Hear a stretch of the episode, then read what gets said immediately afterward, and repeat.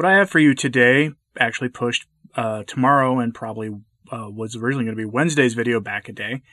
It's a letter, or an exchange of letters rather, between a nun and Archbishop Viganò. It's interesting, and I have both of them for you here. They are both pretty short. The Novena of Pentecost 2020. Most Reverend Excellency Monsignor Carlo Viganò. I am a cloistered religious sister, and I am writing to you after a conversation I had with our spiritual father. Our conversation concerned your latest appeal, which has gone around the world to awaken consciences about the imminent danger that is underneath the mask of the present affliction emergency. And it is interesting to note that even non-believers are alarmed at the despotic course of events. The situation is increasingly overwhelming, but the strategy being used by Bergoglio and the forces allied with him employs a technique of isolation and disintegration of any group that could possibly form a counterforce. I call it counterforce because the word resistance seems to me to be too human and somewhat insufficient.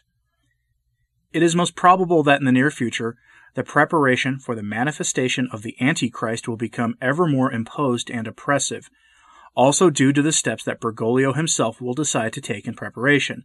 The objective, obviously, is to eliminate the hotheads, those who are subversive and who stand in the way of a plan that has already been designed, and that now waits for nothing else other than to be fully realized.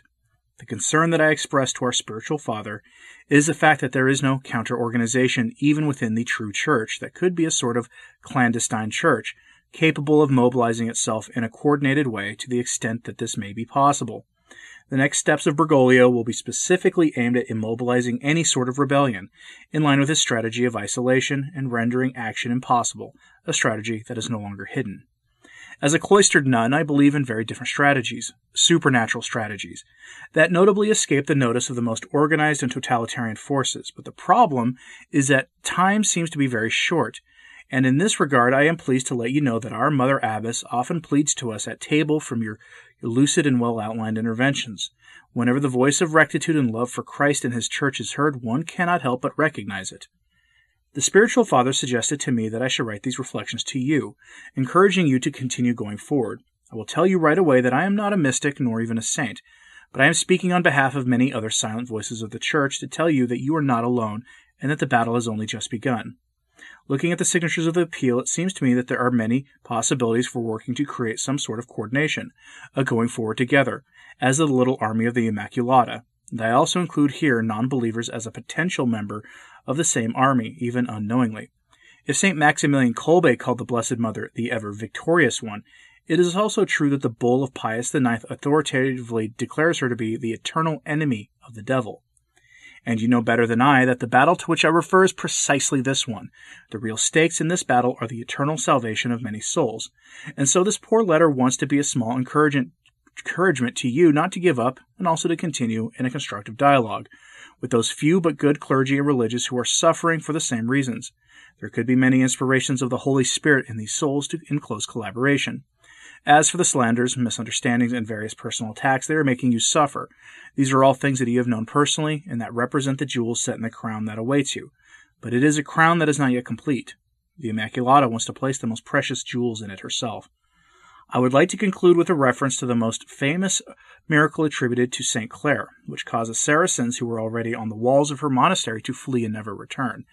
The miracle occurred as a result of her faith, she who was defined as the most faithful footprint of the Mother of God, and it was in virtue of her love for the most blessed sacrament, the true light against any sort of darkness. I say this because these are the powers in which we trust and which are so feared by our enemies. The miracle occurred only at the last moment, when all hope had been erased.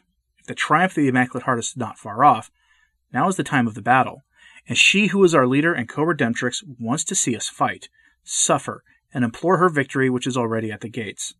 I thank you for having listened to me patiently, and I humbly ask you for your blessing for me and my entire community. Please remember me in your daily Holy Mass. In Corde Matris, signed by a cloistered religious sister on the 29th of May, 2020. Viganò's response. Dear sister, thank you very much for your letter, which I read attentively. I fully share your clear and realistic vision of the present situation of crisis that involves the Church and the world. With a supernatural gaze, corroborated by the sacred scripture and various messages of Our Lady, we can understand that in this moment we can now see with greater clarity the real dimension of the apocalyptic clash between good and evil, between the sons of light and the sons of darkness. What leaves one truly scandalized is seeing how the top levels of the hierarchy are openly placing themselves at the service of the prince of this world, adopting the demands made by the United Nations for their agenda, the Lodge Brotherhood, Malthusian ecologism, immigrationism. What is being created is a single world religion without dogmas or morals, according to the wishes of the Lodge. It is obvious that Bergoglio, along with those who are behind him and support him, aspires to preside over this infernal parody of the Church of Christ. I am sure that you have also noticed, dear sister, the insistence of so many prelates and of Catholic media on the presumed necessity of a new world order. Cardinals and bishops have spoken about it, as well as La Civiltà Cattolica, Vatican News, Avenir, and L'Avivator Romano, with the arrogance of those who are able to say things that were once unheard of in Catholic circles, thanks to the protection they enjoy from the leadership of the hierarchy. But on closer look, the ability of the wicked to move and act, to conceal their intentions, is much less than first thought. They are so certain of having already reached their objective that they have openly revealed their intentions with arrogance and ostentation, laying aside the prudence and astuteness that formerly permitted them to remain hidden. Behold how openly the proponents of world government and the elites who want to impose their tyranny on the peoples may now be seen. Behold how, along with them, a neo-paganism is also openly revealing itself as the religious arm of this tyranny, defined by the same as green apostasy. We know who they are, what motivates their actions, and what their goals are. Behind them there is always the prince of this world, against whom the Queen of Victories leads our battered militias, together with the far greater and terrible army of celestial hosts. But since we have already chosen what side we are on in the field of battle, we must not fear, because our Lord has already conquered, while he offers us the precious opportunity to weave for ourselves an especially glorious crown on these apocalyptic days.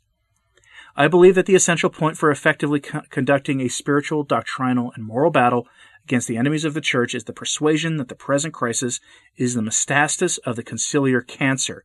If we have not understood the causal relationship between Vatican II and its logical and necessary consequences over the course of the last 60 years, it will not be possible to steer the rudder of the Church back to the direction given it by her divine helmsman, the course that it maintained for 2,000 years.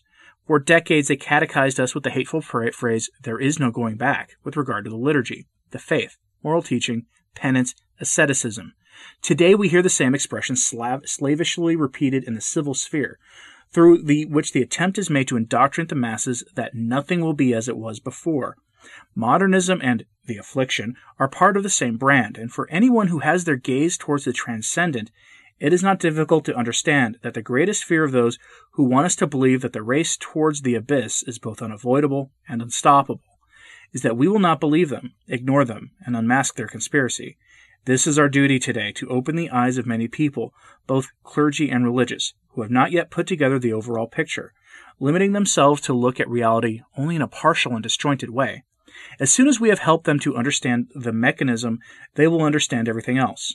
It is possible to go back, dear sister. It is possible to do so in such a way that the good that was fraudulently taken from us may be restored, but only in the coherence of doctrine, without compromises, without yielding, without opportunism.